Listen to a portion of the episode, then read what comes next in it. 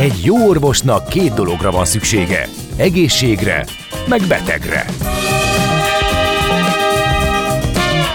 Folytatódik a minden hétköznap reggel jelentkező tünet együttes. Millás reggeli, a gazdasági Muppet Show. Mindennapi orvosság sorvadás ellen. Kérdezze meg orvosát, gyógyszerészét. A Millás reggeli főtámogatója a Schiller Flotta Kft.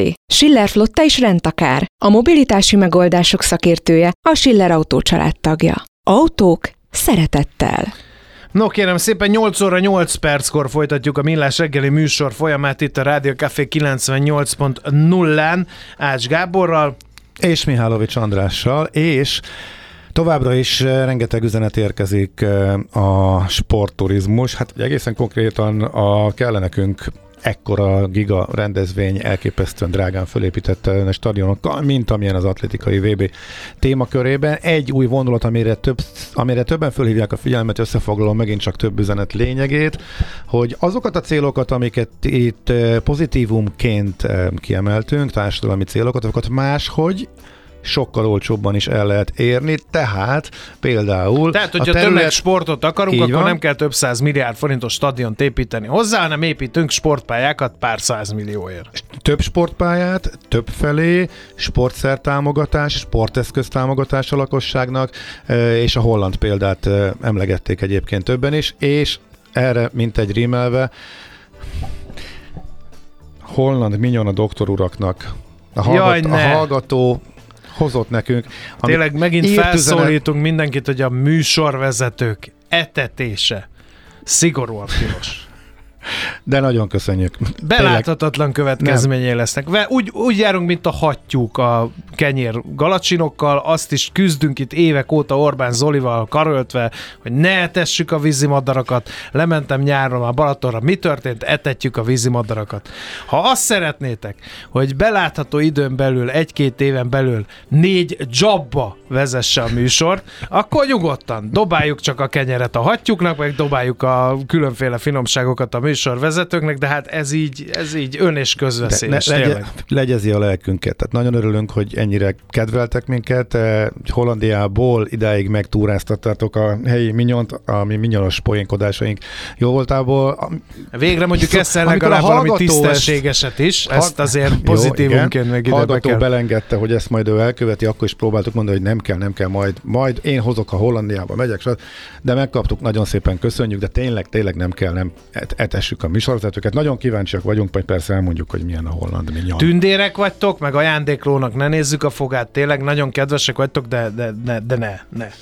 Na, sírva könyörgök. Ne, és nem azért, mert én nem ehetek. Na, menjünk tovább, mert hogy ennél lényegesen komolyabb és fontosabb témánk is van. Itt van Baranyai Zsolt, a Hétfa Kutatóintézet és Elemző Központ városfejlesztési igazgatója, kiegészült a titulus, és ugye ott hagytuk abban, hogy agglomeráció, milyen töréspontok vannak. Mielőtt az okokat elkezdenénk boncolgatni, hogy ez ennek mi az oka. Egyáltalán mi az álláspontod azzal a kérdéssel kapcsolatban, egyáltalán kell-e fejleszteni az agglomerációt.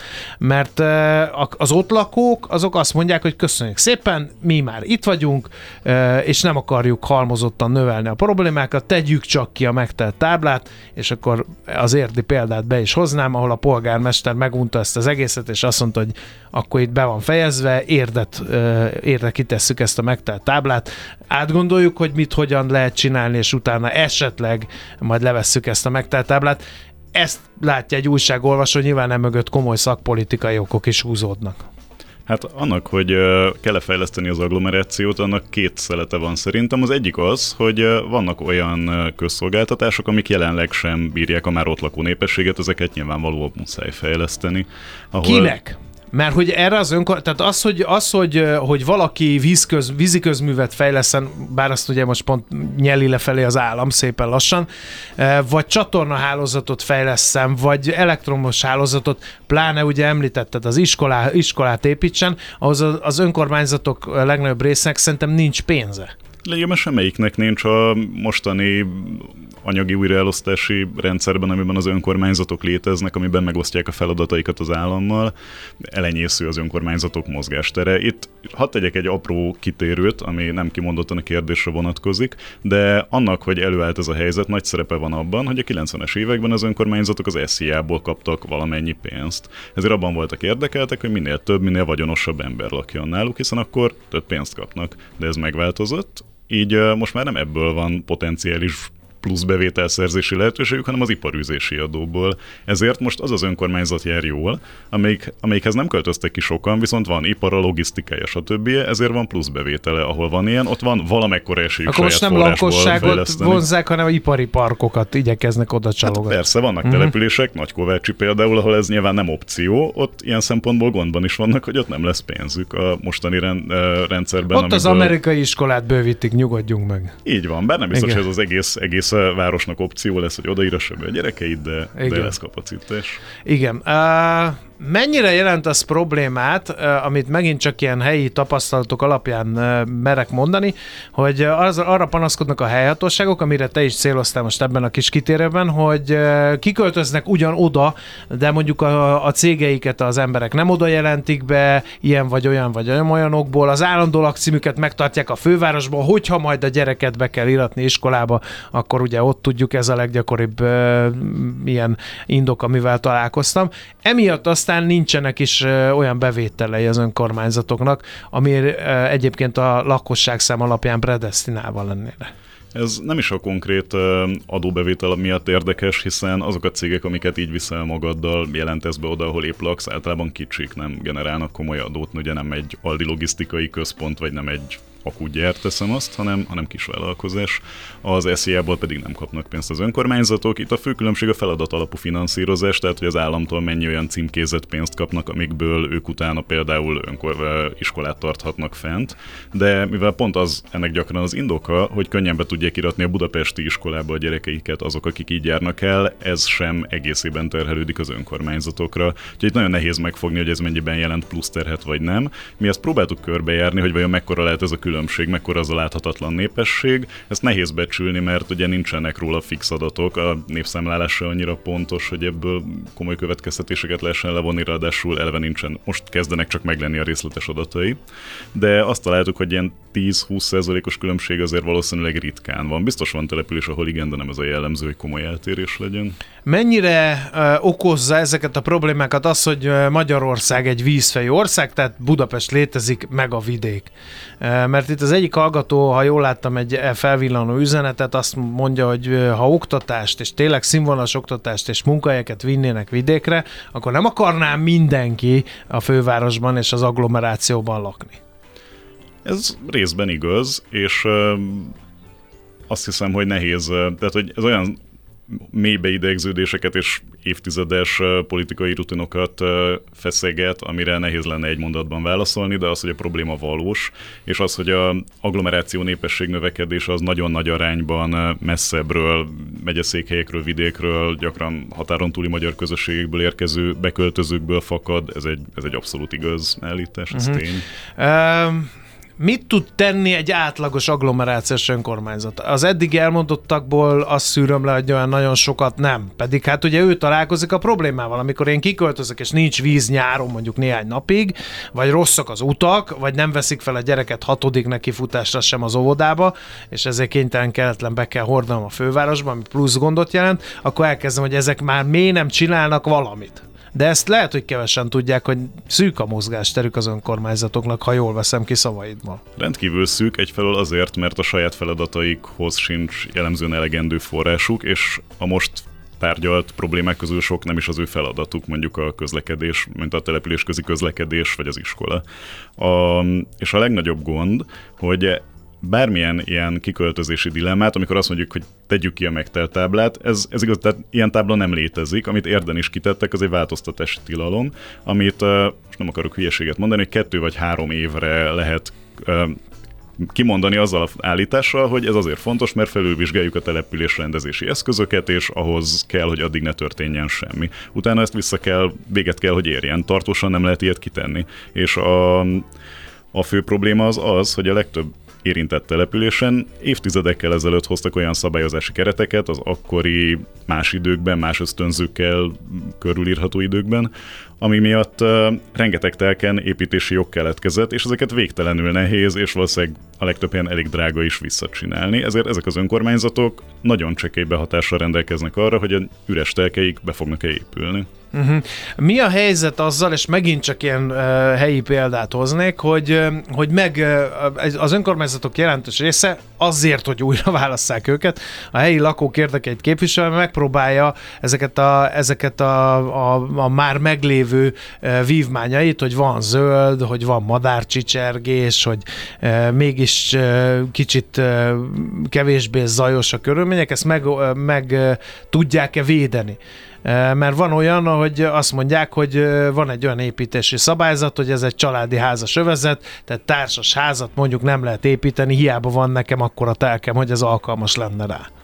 Erre is nagyjából ugyanez az igaz, hogyha 20 évvel ezelőtt, vagy 10 évvel ezelőtt nem rontották el és teremtettek jogot nagyobb területeken arra, hogy ott társasházak épüljenek, sűrű beépítés épüljön, kis lakások épüljenek nagy számban, akkor erre van mozgásterük, vagyis megmaradt rá a lehetőségük, hogy így tegyenek. Amúgy annyit hadd szúrjak még közbe a szabad, hogy erről lesz október 19-én egy konferenciánk, amire ezúton is mindenkit bátorítok, hogyha érdekli, kövesse online vagy személyesen, az urbanisztika2023.hu-n lesz, ahol pontosan ezekről a kérdésekről uh-huh. fogunk többek között ilyen nagy, viszonylag széles szakmai ernyőt lefogva számos más szakterülettel beszélgetni. Akkor most a gazda szól belőlem, és megkérdezném azt is, eh, hogy, hogy eh, ezt a, ezt a vidékes jelleg megőrzését, ezt mennyire lehet célul tűzni? Eh, mert megdöbbentő eh, beszélgetéseket folytattam annak idején a szomszédaimmal, akik össze akartak fogni, mindegyik utánam költözött oda, eh, és azzal az őslakossal szemben, aki nem által ott kecskét tartani, meg tyúkokat tartani, mert hogy a kakas kukorékol háromkor, és légpuskával le fogom lőni, ha ezt nem csinál valamit a szomszéd, a kecskékre meg jönnek a döglegyek, és nem tudok nyitott ablaknál ebédelni az otthonomban, mert jön férnek be az ételszagra, és mindent ellepnek. Tehát, hogy, hogy van, egy, van egy ilyenfajta ellentét is, önkormányzat legyen a talpán, aki ebbe például igazságot tud tenni. Persze, itt azt hiszem, hogy két dolog is megjelenik. Az egyik az, hogy a kiköltözésben mindenki utolsó szeretne lenni. Ugye ez egy ilyen fordított piramis, fordított piramis játék, ahol akik az elején szálltak be, azok vesztenek, mert még sokan jönnek utánuk, és aki a legvégén szállt be, az nyer. A másik probléma pedig az, hogy a legtöbb agglomerációs településen azért nagyrészt megszűnt ez a vidéki jelleg, de ahol a szabályozás sikerült úgy megőrizni, és nincs annyira nagyon közel Budapesthez, ehhez akár már a, a hirtelen akartam mondani, budai agglomerációnak a távolabbi települései is érintettek lehetnek. Vannak települések, ahol ezt sikerül úgy megőrizni, hogy nem nőtt akkorát a népesség, a beépítés hagyományos maradt, és a szabályozás sem olyan, hogy fenyegetni őket, hogy óriási beépítésekre nyílik lehetőség. De ahol belefutottak abba egy-egy nagyot álmodó polgármester nyomán, akár mondjuk 15-20 éve, hogy megteremtették a lehetőséget a tömeges kiköltözésre, ott ez, ebben alig van mozgásterük, ahogy mondtam, és ott, ott nagyon nehéz lesz megvédeni a, a kecskét és a kakast attól, hogy számos ellensége legyen. Most szerinted várható változás a trendben? Mert hogy... Hát most Lázár János építésügyi miniszter ami egy központosítást jelent, ami nem is biztos, hogy rossz, mert ha most ezt az önkormányzatokra bízzuk, ahogy az elmúlt tizen vagy több évtizedben van, akkor ez a helyzet áll elő, hogy egy kezelhetetlen helyzet van. Ugye azt mondtad, hogy válságok idején szokott megfordulni, és most mondjuk eh, egy kisebb megélhetési válság van, hát messze nem olyan súlyos, mint a 2008 környékén, most egy rövid ideig rábércsökkenést eh, látunk még eh, Budapest környékén, és ez befolyásolhat-e valamit, illetve az, hogy adminisztratív intézkedésekkel is elkezdték nehezíteni a, a kiköltözést, az árak meg rendkívül magasak, úgymond kiegyenlítődtek Budapesthez képest, jobb volt a növekedés az agglomerációban, szóval a következő időszakban legyen önkiegyel, önkiegyenlítő folyamat lehet-e? Ez lenne az egyik kérdésem. A másik meg ehhez kapcsolódóan, hogy itt azzal fejeztük be az előző órát, hogy igazából ez spontán mentek a folyamatok, nem volt állami gondolkodás arról, hogy ez mi lenne a jó, ezt hogyan befolyásoljuk. Itt mi lenne a jó példa? Hallgatók kérdezik, hogy a külföldi e, példák is mit mutatnak, hogy ez hogyan kellene, vagy lehetne csinálni. Az eszközök igazából itthon is adottak lennének, csak a, a érdekeltek széles köre, és ezen érdekeltek egy ezen érdekeltek eltérő motivációi oda vezetnek, hogy nagyon nehéz ezeket az eszközöket mm. jól használni, és általában az jelenik meg, hogy végül, végül annyira nem lesz átgondolva a döntés, annyira nem születnek tudatos stratégiák, de azt hozzá kell tenni, hogy az elmúlt 5-10 évben több olyan jogszabályváltozás is történt, főleg az úgynevezett agglomerációs területrendezési tervben, ami érdemi szigorításokat jelenített meg abban, hogy mennyire lehet beépíteni új területeket, mennyire lehet kijelölni új területeket. Itt az a gond, hogy mivel már régen nagyon sokat kijelöltek, ez egy kicsit um, kicsit a kifolyt tejbe való belesírás, ami itt történik. Uh-huh. Ezért uh, nagyon... Tehát gyakorlatilag kon- megtelt, és utána megtiltjuk, hogy tovább teljen. Tehát ez Igen, a... de az a baj, hogy megtelni igazából fizikailag nem tud addig, amíg nem lesz az egész agglomerációs övezet egy nagy érd, ahol sok kilométeren keresztül nagyon sok családi ház éri egymást, anélkül, uh-huh. hogy bármi megszakítaná azokat. Illetve van egy másik probléma, hogy hiába hiába tiltják meg a szabályos építkezéseket. A jelenleg, jelenleg érvényes szabályozási közegben nagyon könnyű szabálytalanul építkezni, és nagyon könnyű olyan kibúvókat használni, mint amilyenek az úgynevezett zárt kertek, ugye szabályos nevükön a kertes mezőgazdasági övezetek, ezeket gondolom mindenki jól ismeri, az agglomerációban is rengeteg van belőlük, a Balaton felvidéken is rengeteg van belőlük. Ezeken a helyeken lehetne építeni terménytárolót, csűrt, pajtát, szerszámkamrát, aztán valahogy ház lesz belőle. A kedvencem a tűzivíztárolónak átszázott medence, igen. Aha. És ilyen helyeken nagyon sokan élnek, és az önkormányzatoknak ez a legnehezebb, hogy ezekkel a helyekkel mit kezdjenek. Sok ezren élnek a budapesti agglomerációban ilyen helyen. És ott elér egy kritikus tömeget a kint élők aránya, akkor elkezdik kórusba követelni, hogy tessék belterületbe vonni, így van, így van. tessék aszfaltozni az utakat, tessék megcsinálni a közvilágítást, amivel, amivel az önkormányzat meg ellenáll, mert hogy megvannak már most a problémái, és nem akarja azokat halmozni, gondolom. Így van, és ezeken a helyeken általában maga a kiépítés sem evidens, mert ezek tipikusan gyümölcsös kertek voltak eredetileg. Itt vannak két és fél méter széles dűlőutak, nem fér el a villanyoszlop, nem fér el a kukásautó, szabályosan vízvezetéket sem nagyon lehetne kiépíteni, ezért nagyon szűk az a mesdje, amit be lehet játszani. Ez megint egy olyan mérgezett helyzet, ami sok évtizedes, a 60-as, 70-es években kezdődő problémákat görget egészen mostanáig, úgyhogy soha nem volt rá jó megoldás és jó válasz, viszont többször rontottak rajta tovább különféle engedményekkel. Na halljunk jó megoldásokat, jó De válaszokat. zenéljünk majd. egyet szerintem előtte, mit szólsz hozzá? Ne, nem lesz rá idő, mert összesen 5 percünk van. Ha elzenéljük, akkor marad kettő vagy három, úgyhogy szerintem most nem fog tudni vele férni, mert akkor meg nem tudjuk folytatni. Ez a komoly dilemma. Úgyhogy szerintem fussuk meg gyorsan, mert már nem sok időnk van hátra. Jó. Szóval mi a javaslatotok, hogy tanácsadóként, hogy e, mit lenne szükséges csinálni, hogy mindenki jól járjon, élhetőbb legyen az agglomeráció, e, esetleg ne költözzenek ki olyan sokan, mert hogy mondjuk a, a város is vonzóbb legyen? Ez az egyik az alternatívek fejlesztése, amit te is említettél. Itt ugye az elmúlt években gyakran előjött, hogy Budapesten nagyon nagy potenciál van ezekben az úgynevezett rosdővezeti területekben, ahol viszonylag jó elérésű, de nagyon rossz állapotú, és ezért a piac számára önmagában nem annyira vonzó területeken nagy területi tartalékok vannak. Itt Ezt lehetne változatos. Igen. Elvileg van erre egy szabályozás, ami ösztönözni az itt lévő fejlesztéseket, de valahogy nem látjuk, hogy gombamód elkezdenének ezek a projektek szaporodni. Van, van számos kijelölt ilyen rosdővezeti akcióterület, ahol a kedvezményes áfa és egyéb más engedmények érvényesek az ott zajló beruházásokra. Ezek általában relatív kisléptékűek, nem is mindig egyértelmű, hogy valóban a szabály eredeti szellemének megfelelő területek kerülnek-e kijelölésre, illetve az igazán nagy területek azok talán meghaladják ennek a léptékét, ott valamilyen fajta központi, ami jelenleg azt hiszem, hogy elsősorban állami tud lenni, mert a fővárosi önkormányzatnak az eszközéhez csekélyek. Valamilyen fajta központi beavatkozással tudna egy igazán nagy kiterjedésű, több tízezer lakásos, több hektáros fejlesztés, amit a Rákos rendező egy tipikusan ilyen helyszín, ami rendszeresen elő szokott kerülni, olyan módon megvalósulni, hogy abban sokféle lakás legyen, változatos alapterület, változatos kialakítás, akár kertes, hanem is a klasszikus családi ház, de mondjuk előkertes sorházi beépítéssel, ami már tud egy olyan alternatívát kínálni, ami leveszi a nyomást az agglomerációról. A kérdés másik felére pedig az a nem annyira szerethető válaszom, hogy nagyon egyszerű megoldás az egészen biztosan nincs, mert túlságosan, túlságosan sokszor lett elrontva a kiinduló helyzet ahhoz, hogy arra, arra bármiféle egyszerű eszközt lehessen javasolni.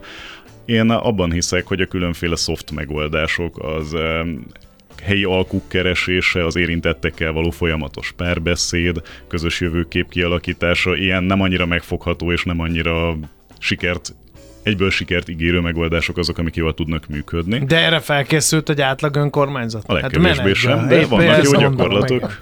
Léteznek azért olyan, olyan települések az agglomerációban is, amik a közösségi tervezésben, a helyi párbeszédben egészen jól állnak. Ennek két oldala van. Van egy kicsit vadnyugati fele, amikor önkormányzatok a, az érintettek tehát a, a, abban a fajta aszimetriában, amiben ők jobban ismerik a helyi szabályokat, mint az érintettek, valahogy tudnak úgy trükközni, hogy a végén ne legyen túl nagy beépítés, ne szálljanak el a, a közműkapacitások, és van a másik fele, ami valamiféle új, újabb típusú partnerséget jelenít meg, ahol pedig közösségi tervezés, bevonás, olyan alkalmak szervezése, ahol a helyiek jobban meg tudják ismerni, ahol az az eredeti felvetés, amitől végül elkanyarodtunk, hogy a új kiköltözők és a régi lakók között milyen feszültségek vannak. Mm-hmm, Ezek között igen. valamilyen partnerséget lehet létrehozni, és erre vannak, erre kimondottan jó gyakorlatok vannak, az alkalmazásukhoz kell egyfajta rutin, affinitás, meg nyilván a hit, hogy a végén valamiféle eredmény is tud belőle születni. Ó, a végén Kicsit, hogyha a user szemszögéből is megnézzük a dolgot, te kinek javasolnád, hogy költözön ki, illetve milyen szempontokat vegyen leg, leginkább figyelembe? Itt felmerültek olyan szempontok, amik lehet, hogy nem jutnak a, az eszünkbe, hogy éppen egy adott önkormányzat hogyan áll a dolgokhoz, mennyi játéktere van, hogyan tudjuk megnézni, hogy mi várható egy, egy adott településen a közeljövőben, ami mondjuk a mi életminőségünket is meghatározhatja. Nem hiszem, hogy óriási um, megfejtéseket lehet erre javasolni. Az egyik szempont az, hogy uh, aki tud otthonról dolgozni, és nem kell naponta ingázni, tehát aki megengedheti magának azt, hogy, azt, hogy alapvetően otthon legyen, neki mindenképp kisebb trauma, vagy kisebb kockázat az, hogyha az agglomerációban választ lakhatást.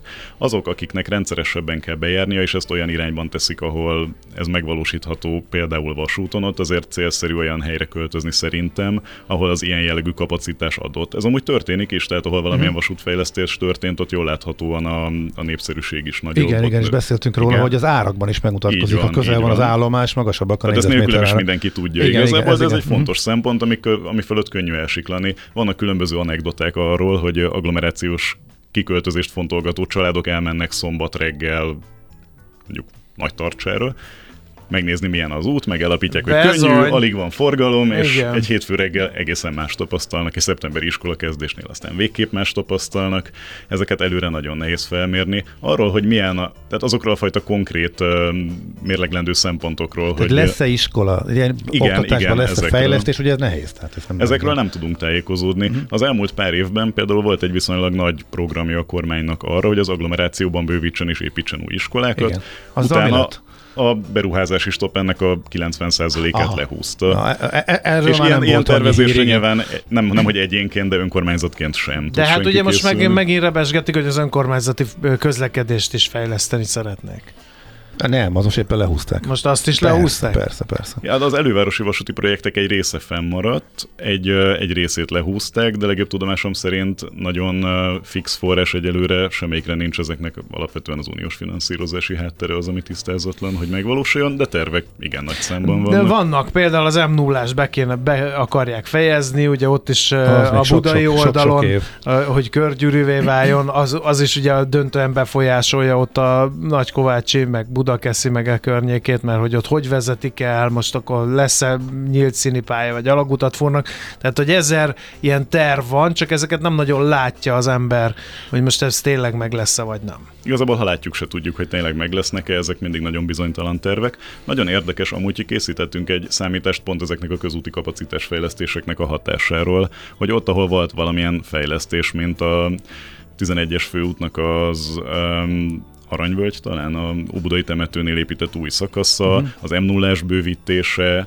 a Pesti oldalon az M4-es megépítése, hogy ezek hogyan hatnak az eljutási időkre. És azt találtuk, hogy van, ahol javít, de például pont a budai agglomerációban, ahol talán magasabb a, az egyéni mobilitás súlya, nagyobb rá az anyagi mozgástér, ott, ott ezekkel együtt is romlott, tehát nem tudja tartani a lépést a fejlesztés az igény növekedéssel, és én ezért vagyok Mi, azon az állásponton, hogy nem lehet. Igen, és mindezt, mindezt úgy, hogy ott komoly vasútfejlesztés volt, és egyszerűen az elővárosi vonal begyorsult, villamosított lett, modern, modern motorvonatok járnak, az Esztergomi vonalon tele vannak, már a kapacitás maximum van, és még így is lógnak az emberek, és még így is emellett is nőtt a közúti forgalom, és még az útfejlesztésekkel együtt is több lett a dugó, ez nagyon durva.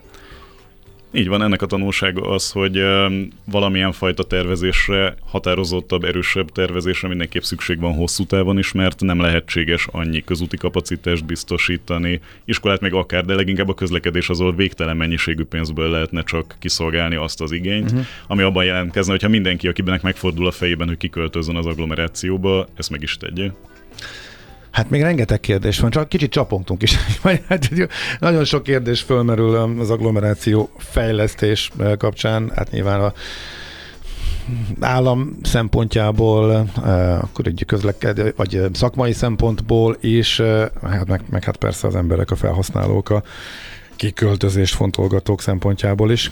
Eddig sikerült eljutni, fogunk még szerintem erről beszélni. Nagyon szépen köszönjük, hogy itt voltál, és eh, beszélgethettünk erről. Mikor lesz még egyszer az a Október 19-én lesz az Országos Urbanisztikai Konferencia idei kiadása, amit először szervezünk a, a Urbanisztikai Társasággal közösen. Az urbanisztika2023.hu-n vannak a részletei. Uh-huh, és ott is lehet követni.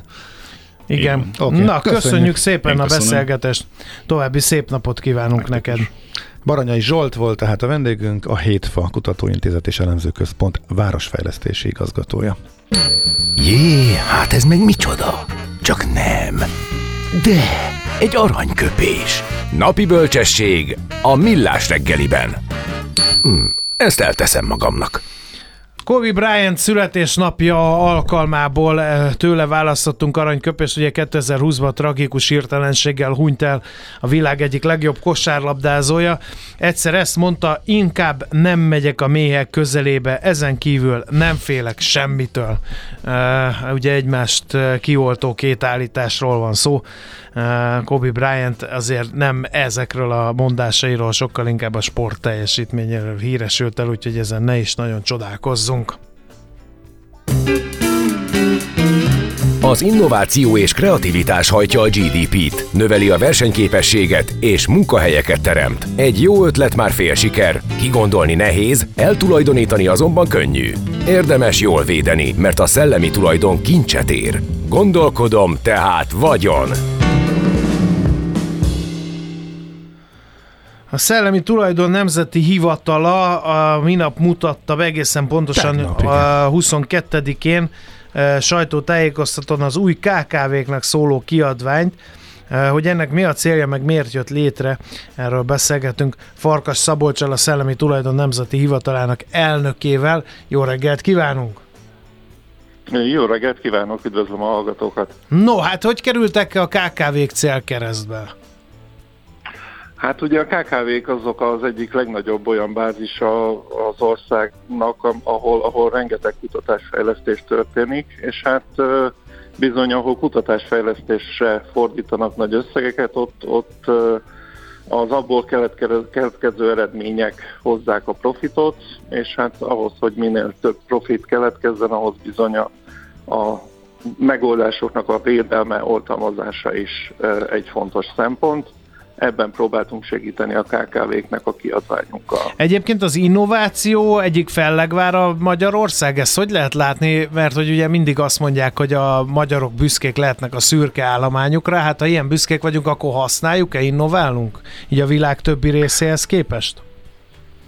Én azt gondolom, hogy jól állunk ezen a téren. Uh, ahol nem állunk jól, az ezeknek az innovációknak, az innovációkból származó eredményeknek az oltalmazása, megvédése. Tehát innoválunk, de sajnos az innovációból származó eredmények nagy részét másolják. Uh-huh. Ennek pedig mi lehet az oka? Hát nyilván mindenki könnyen szeretne pénzt szerezni, és uh-huh. a mhm. másolással lehet a legjobban megszerezni a cégeknek a pénzt, ezért, ezért nagyon fontosnak tartjuk azt, hogy erre felhívjuk a figyelmet, és felhívjuk a cégeknek a figyelmét, hogy igenis védeni kell a megoldásaikat, nem elég csak kitalálni őket. Mert hogy nem védik? Tehát nem túl tudatosak ezen a téren adott esetben a KKV-k? Sajnos azt kell mondjam, hogy nem. Tehát, hogyha megnézzük a, a statisztikákat, akkor ez, ezek a számok Magyarországon nagyon alacsonyak. Az oltalommal rendelkező KKV aránya az EU-ban Magyarországon 3,4% míg az átlag 8,8 és például Lengyelországban ez 10% fölött van, tehát jó lenne ezt a szintet nekünk is elérni. Egyébként egy átlag KKV lehet, hogy ismeret hiánya miatt nem jelzi, hogyha inno, vagy nem védeti le az innovációját, de vajon mennyire bonyolult ez, mert hogy az adminisztráció is sokakat riaszthat? Én azt gondolom, és hát ezt a kiadványban is próbáltuk összefoglalni, hogy a különböző oltalmi formák megszerzése nem egy bonyolult eljárás, gyakorlatilag a különböző lépéseknél a hivatal is nagyon sokat tud segíteni, de a kiadványban részletesen leírtuk a különböző lehetőségeket, és hogy a különböző lehetőségekhez milyen utakon lehet eljutni. Tehát ez egy kicsit ilyen útmutató is a KKV-k számára, de természetesen, hogyha ha valami nem világos ebből a leegyszerűsített folyamatábrákból, akkor, akkor a hivatal bármikor segít és nyitva áll a Uh-huh. Akkor beszéljünk az elényökről. Ha van nekem egy, egy innovációm, egy szabadalmam, ahogy régen hívták ezt a, ezt a dolgot, és ezt levédetem, az, az ilyen szükséges, ám de ilyen semleges lépés, vagy ennek konkrét előnyei is lehetnek? Hát mi mindenképp azt gondoljuk, hogy ez egy szükséges lépés, Természetesen azért nagyon sok mindentől függ, de azért azt, kell, azt lehet mondani, hogy általánosságban ez egy nagyon fontos lépés. Ebből nagyon sok előny származik, ugye ez egy kizárólagos hasznosítási jog, ez az egyetlen legális monopoljog. E, ez egy olyan verseny, biztosít a cég számára, amiből aztán tovább építkezhet, további kutatásfejlesztéseket csinálhat, hiszen egy monopoljog esetén gyakorlatilag ő határozza meg az árat. Uh-huh. Mert hogy igazából nagyon leegyszerűsítjük ezt arra általában, mi vállalkozók, hogy nehogy ellopják az ötletemet, és, és akkor itt teszünk ki egy pontot. De hát, és ezt most saját tapasztalatunkból mondjuk, ez például a brandépítésnek az egyik eszköze is lehet. Vagy, vagy éppen növelheti a, a, a vállalkozásnak a, az értékét is, hogy akkor neki mennyi ilyen védett szabadalma vagy innovációja van. Így van, tehát ezt jól látja. Tehát például, hogyha csak azt nézzük, a világ 500 vezető cégének piaci értékét 2020-ban 90%-ban a szellemi vagyon határozta meg, és ez az immateriális vagyon arány ez gyakorlatilag folyamatosan nő, akkor azért ebből érzékelhető, hogy az így megszerzett jogoknak az értéke az a cégértéket is növeli, de természetesen a bevételeket is, hiszen például egy Európai Unió szellemi tulajdoni hivatala által készített tanulmányból is kiderül, hogy azok a cégek, akik védik a megoldásaikat, azok 20%-kal magasabb bevételre tehetnek szert azokhoz uh-huh. képest, mint akik nem védik. Mennyire szól ez a kiadvány arról, hogy, hogy mit érdemes védet, védetni? Mert itt azért ezerféle ötlet, ezerféle iparágban, ezerféle szakterületen előmerül. Hát van-e ilyen dobozos megoldás, hogy, hogy nem tudom én, hol érdemes csak a márkanevet, hol a know-how-t, hol a dizájnt, hol a logót, tehát hogy, hogy ez, lehet, hogy ez is egy kicsit problémát jelent, egy átlag KKV számára, hogy nem is tudja, hogy, hogy oké, eljut ideig, hogy védjen valamit, azt is mondjuk megnézi, hogy ez nem is olyan nagy ördögösség ezt levédetni, de akkor beleütközik abba, hogy akkor most mit védessen le. Mi mindig azt javasoljuk, hogy komplex oltalmakba gondolkodjanak, hiszen egy komplex oltalom az körülbástyázza mindig az adott megoldást. De ahogy a kiadványból is kiderül, ott, ott három iparterületről hoztunk példákat, az építőipar, a sport és az élelmiszeripar területéről, és ott kifejezetten jó példákat is felhoztunk. Ott nagyon is látszik az, hogy az egyes szakterületek az egyes termékekre vonatkozóan milyen ö, olyan oltalmazási stratégiákat érdemes választani, amik, amik a cégérték növelést, illetve a bevétel uh-huh. növelést segíti. Miért, oh. miért pont ez a három iparág lett kiemelve példaként? Azért részben, mert itt vannak olyan jó példák Magyarországról, amik, amik felhozhatók, de természetesen nem akartuk szűkíteni, meg akartuk hagyni a teret annak, hogy további kiadványokkal további szakterületeket is bevonjuk a, a, a, a bemutatás uh-huh. sorába. Oké. Okay. Hiszen hát azért más területeken is vannak innovációk. Uh-huh. Hol lehet ezt a kiadványt elérni, ha valakinek felkeltettük volna az érdeklődését? Illetve online, vagy fizikai formában is elérhető? Fizikai formában is nyilván hogy rendezvényeikkel mi ezt ö, osztogatni fogjuk, ö, teríteni fogjuk, és természetesen hát ma, a mai világban már a digitális megjelenés nélkül nincs élet. Ö, honlapunkon az stnh.hu illetve az ipmindenkinek.hu honlapon is ez a kiadvány hozzáférhető. Jó, nagyon szépen köszönjük a, tájékoztatást, szép napot kívánunk! Szép napot kívánok én is! Viszont hallásra! A Szellemi Tulajdon Nemzeti Hivatalának elnöke Fazakas, vagy Fazakas, Farkas Szabolcssal beszélgettünk arról, hogy van egy új kiadvány, szeretnék közértetőbbé tenni a szellemi tulajdonvédelmi folyamatokat a KKV-k számára. Nátlapoztam, és egy nagyon jó kiadványról van szó. Bizony. Tényleg csak három... Uh, a fradikulacsnál leragadtam. jó, nem tudtam, hogy mennyire olvastad végig, mert a kérdéseidből nem derült Én ki. Én mindig olyan rigorózusan okay. készülök az adásra, hogy az összes háttér. Nagyon-nagyon részletesen benne van, hogy miért fontos ez, miért fontos szellemi tulajdonba fektetni, az egyes típusok, hogy melyik melyik mit tud, mire jó, e, és ugye a gyakorlati e, példák egy nagyon szép 51 e, néhány oldalas kiadvány, kiadványról van szó, tényleg ajánljuk mindenkinek. Nem tudod, hogy az információ özönben mi a fontos, mi a piacmozgató? Gyors jelentések, gazdasági mutatók, események? Csatlakozz piaci hotspotunkhoz, ahol friss és releváns információ vár. Jelszó Profit. Nagy P-vel. A vonal túlsó végén Barát Tibor, az Erste befektetési ZRT vezető üzletkötője. Szerbusz, jó reggelt! Jó reggelt kívánok, szervusztok! Tőzsdei sztorikra éhezve hívtunk téged, légy szíves, segíts rajtunk! Na, így van, így van, így van. Hát most azért ugye a vállalati fronton ugye nagyjából azért uborka szezon van, úgyhogy majd inkább ilyen érdekes híreket hoztam, de a vállalatokkal kapcsolatban csak hát nem ilyen piacmozgató hír. Piacmozgató, ami lesz egyébként, az majd ma ugye egyszer az Nvidia gyors jelentés, este Amerikában, illetve hát a Jackson Hole ülés, ami ugye holnap kezdődik szintén ugye az USA-ban, hát ezek hozhatnak majd a piacra nagyobb mozgást, de hát nézzük ezeket az érdekességeket. Először ugye a Teslával kapcsolatban volt egy egy hír, hogy az amerikai ABC7 csatornán egy 73 éves emberke adott riportot, aki egy, neki egy Model Y autója van, és azt mondja, hogy a, a magasabb hőmérséklet miatt a, a, a, a, az akkumulátor letiltott, és a kocsiban beülve, tehát a garázsban tartózkodott ez az úriember, és hogy hát nem tudott kiszállni belőle, tehát hogy teljesen ugye, meghalt az autónak az, az elektronikája, 20 percig volt a kocsibát, szerencsére csak ugye 37 fok volt az autóban.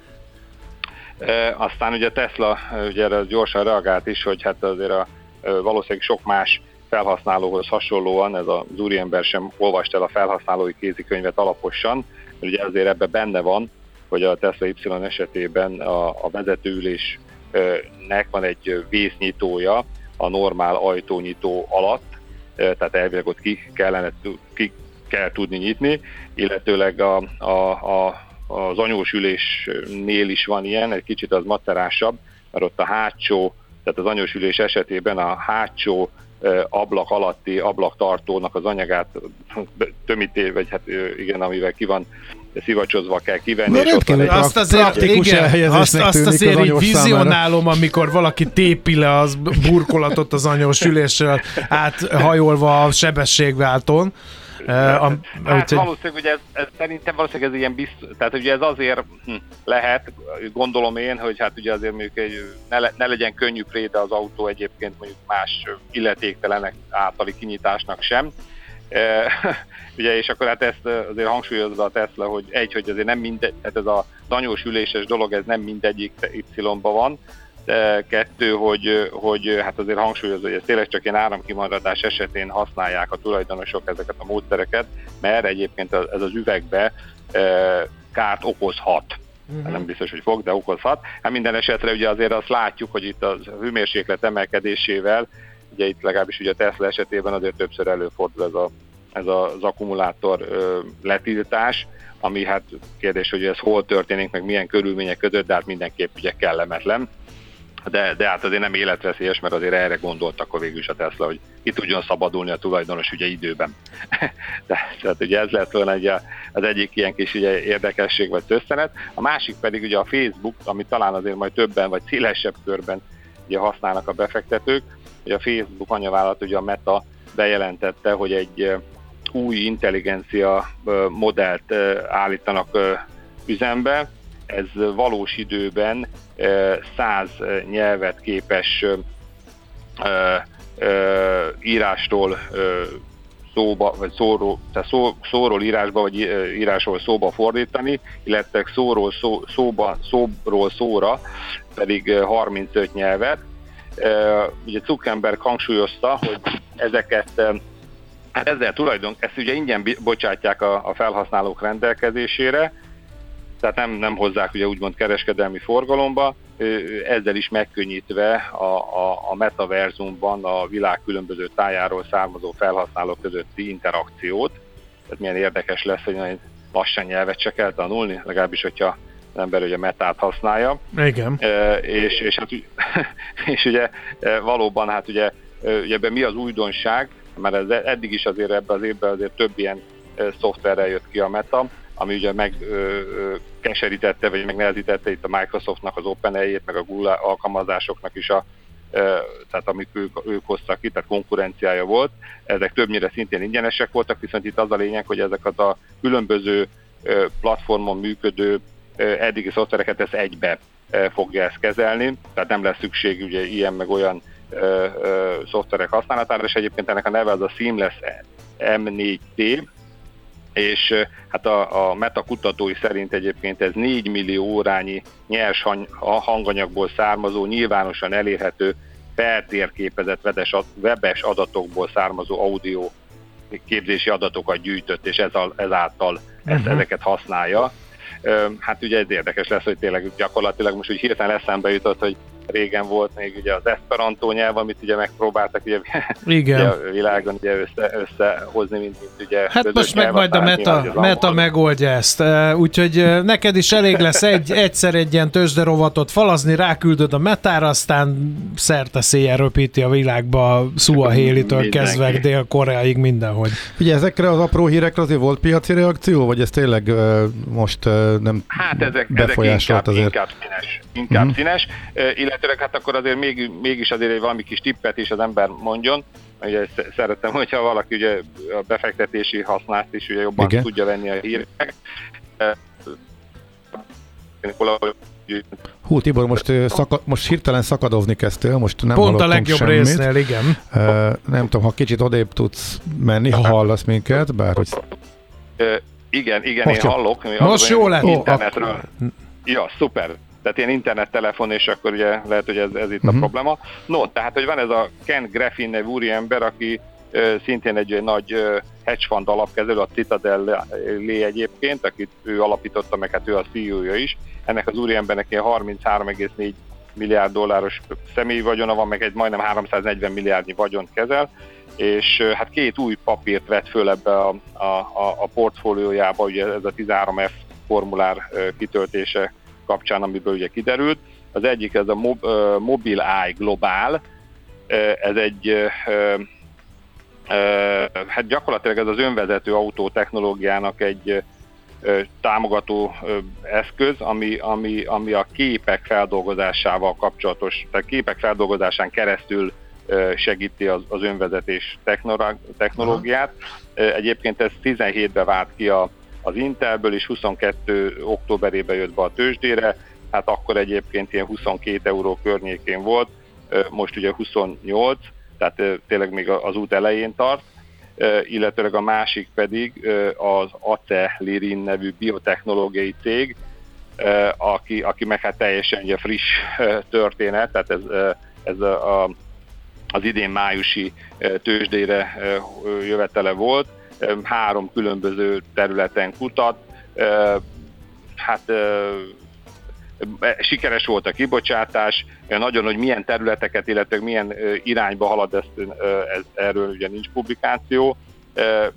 Én azt gondolom, hogy azért az, aki korábban már ugye sikeres ugye alapkezelő volt. Hát meg lehet, hogy a guru és, többet és, tud, mint, mint amit mi publikusan látunk. A guru tehát, leült velük beszélni, tehát, és meggyőzték, hogy Általában érdemes. azért van kapcsolat a cégek közé és a nagyobb befektetők között, úgyhogy valószínű, hogy többet tud. Oké, okay, okay. köszönjük, köszönjük szépen.